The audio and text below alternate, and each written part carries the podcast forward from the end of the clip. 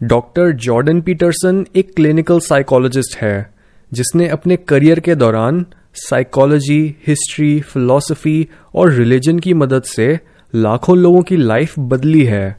उसके हिसाब से हमारी लाइफ में मुश्किलों का आना आम बात है, और तभी हमें उनसे दूर भागने या फिर एक विक्टिम बनने के बजाय उनकी रिस्पॉन्सिबिलिटी लेनी चाहिए। जॉर्डन की ये नॉलेज एंशंट भी है और at the same time scientific भी। और इसी नॉलेज की मदद से उसने इस बुक में हमें ऐसे ट्वेल्व रूल्स दिए हैं, जिनकी मदद से हम अपनी लाइफ को ऑर्डर में ला सकते हैं।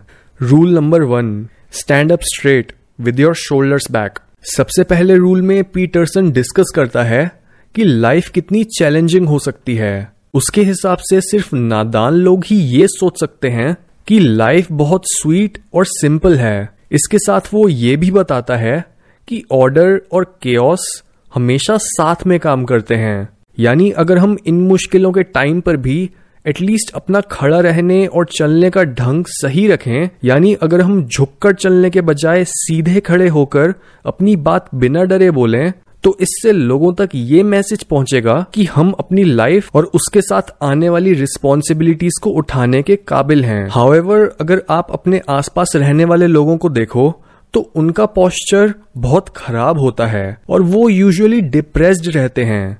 ये इसलिए होता है क्योंकि एक खराब पॉस्चर उनके दिमाग तक ये सिग्नल भेजता है कि वो किसी काबिल ही नहीं है, जिससे उनका दिमाग सिरेटोनिन बनाना कम कर देता है। पर सिंपली सीधे खड़े होकर चलने से आपकी न्यूरोकेमिस्ट्री बदलने लग जाती है और आपका खुद को देखने का नज़रिया भी। Rule number two treat yourself like someone you are responsible for helping imagine करो कि सौ लोगों को एक दवाई प्रिस्क्राइब करी गई है और सोचो आगे क्या होगा। कुछ लोग दवाई खरीदेंगे ही नहीं, कुछ अपनी डोज को मिस कर देंगे और बचे हुए लोग दवाई को बीच में ही लेना छोड़ देंगे। अब इमेजिन करो कि आपके बजाय आपके छोटे भाई बहन या फिर आपके पेरेंट्स बीमार हैं और उन्हें डॉक्टर ने एक प्रिस्क्रिप्शन दी है। आप जानते हो कि आप कुछ भी करके उन्हें ये याद दिलाते रहोगे और चेक करते रहोगे कि वो ढंग से दवाई लें। यानी हम अपने से ज़्यादा दूसरों की केयर करते हैं। ज़्यादातर हमारे लिए दूसरे इंसानों और जानवरों की मदद करना आसान होता है। पर जब बात हमारी खुद की आ जाती है तब हम अपने आप को उतनी इम्पोर्टेंस नहीं देते, क्योंकि हमारा सबसे बड़ा क्रिटिक हम खुद ही होते हैं।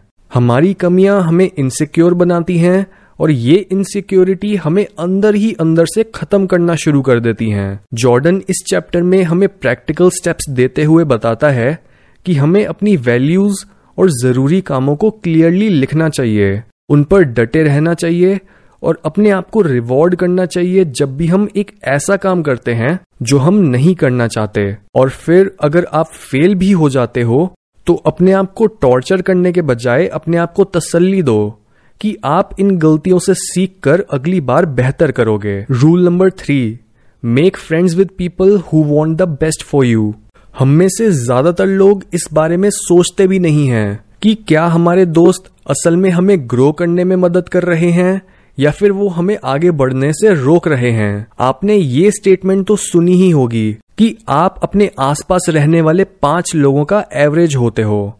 और जिस टाइप के लोगों के साथ आप सबसे ज़्यादा टाइम बिताते हो, आप भी उन्हीं की तरह बन जाते हो।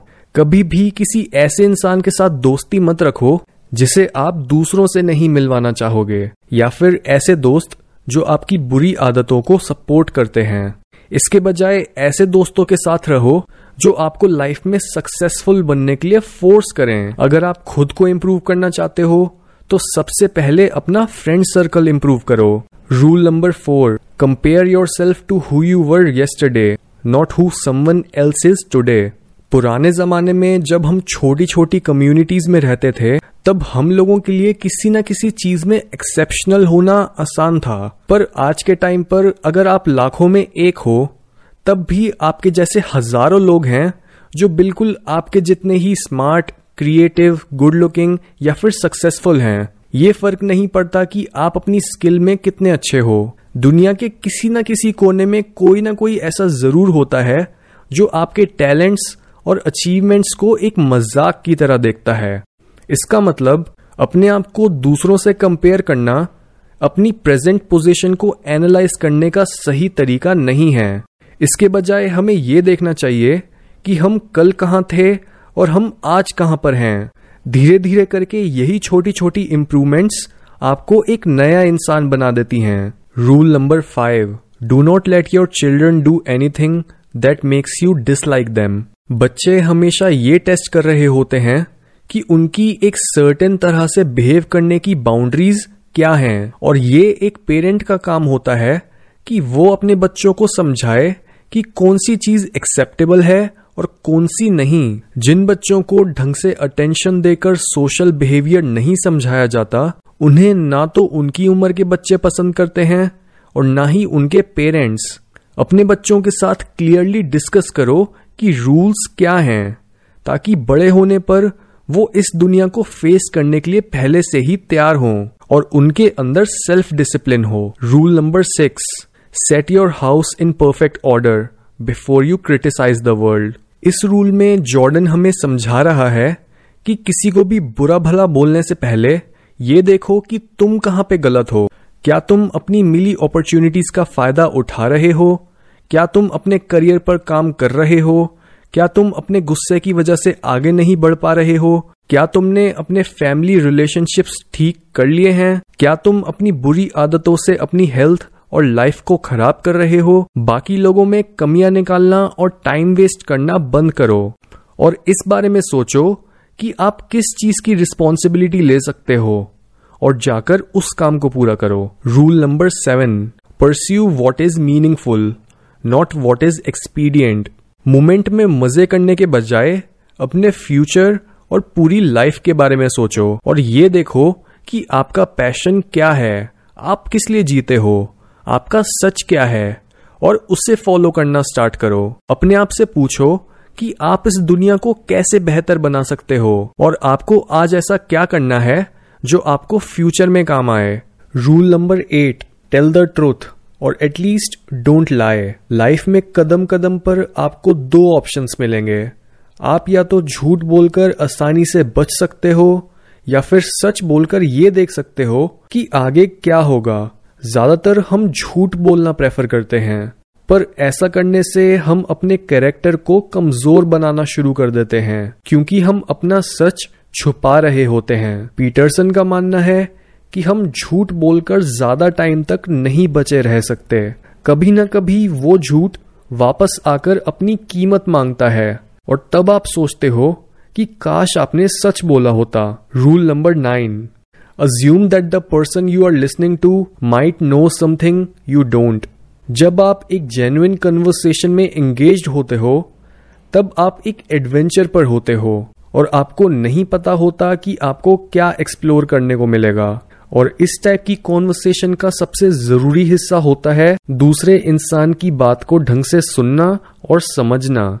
सिर्फ़ दूसरे की बात सुनकर ही हम उन्हें समझ पाते हैं और कुछ नया सीख पाते हैं। किसी से भी बात करते टाइम उन्हें समय से पहले जज मत करो। इस तरह से आपकी कम्युनिकेशन स्किल्स और दूसरे लोगों की अंडरस्टैंडिंग इम्प्रूव होगी। Rule number ten be precise in your speech जब भी कई लोग आपस में बात करते हैं, तब ये पक्का रखना बहुत ज़रूरी होता है कि आप जो बोल रहे हो, वो सीधा पॉइंट पर हो और आपकी आर्ग्यूमेंट एकदम क्लियर हो। एग्ज़ाम्पल के तौर पर, किसी से भी आर्ग्यू करते टाइम ये मत बोलो कि उन्होंने तीन महीने पहले क्या करा था, या फिर वो इंसान कितना बेकार है, बल्कि सीधा सीधा प्रॉब्लम की जड़ तक पहुंचो, ताकि उसकी मदद से कोई सोल्यूशन भी निकले।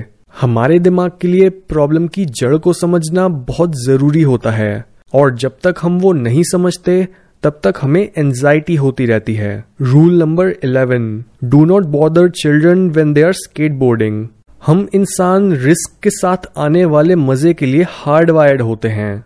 और अगर कोई चीज़ पूरी तरह से सेफ़ होती है तो वो धीरे धीरे बोरिंग बन जाती है। पर जब भी हम एक छोटा सा रिस्क लेते हैं और उसमें कामयाब होते हैं, तब हमारी उस काम को करने और उस रिस्क के साथ खेलने की स्किल बढ़ जाती है। और ये स्किल लाइफ के बाकी एरियाज़ में भी काम आती है। इस पॉइंट के साथ जॉर्डन हमें एक एग्ज़ाम्पल देता है कि अगर कोई बच्चा स्केट बोर्डिंग या फिर कोई और बच्चों वाले स्पोर्ट में शामिल होता है तो उसे रोको मत, क्योंकि वो रिस्क और डेंजर ही होते हैं, जो हमें समझाते हैं कि एक कैलकुलेटेड रिस्क कैसे लेते हैं और गिरकर भी दोबारा कैसे खड़े होते हैं? Rule number twelve pet a cat when you encounter one on the street book के लास्ट चैप्टर में जॉर्डन लाइफ के सबसे मुश्किल मोमेंट्स के बारे में डिस्कस करता है और हमें समझाता है कि चाहे हमारी लाइफ कितनी भी मुश्किल और बेकार हो जाए, हमें कभी भी दूसरे लोगों या फिर लाइफ के टुवर्ड्स नाराज़गी नहीं रखनी चाहिए, क्योंकि जो चीज़ हमें इस मुश्किल दौर से गुजरने में मदद कर सकती है, वो है लाइफ की खूबसूरती। एक बिल्ली या एक कुत्ते को प्यार से सहलाने का मतलब है कुछ देर के लिए सोचना बंद करना और बस हर जानवर, इंसान, म्यूज़िक या पेंटिंग को नोटिस करना और अपनी केओटिक लाइफ को ऑर्डर में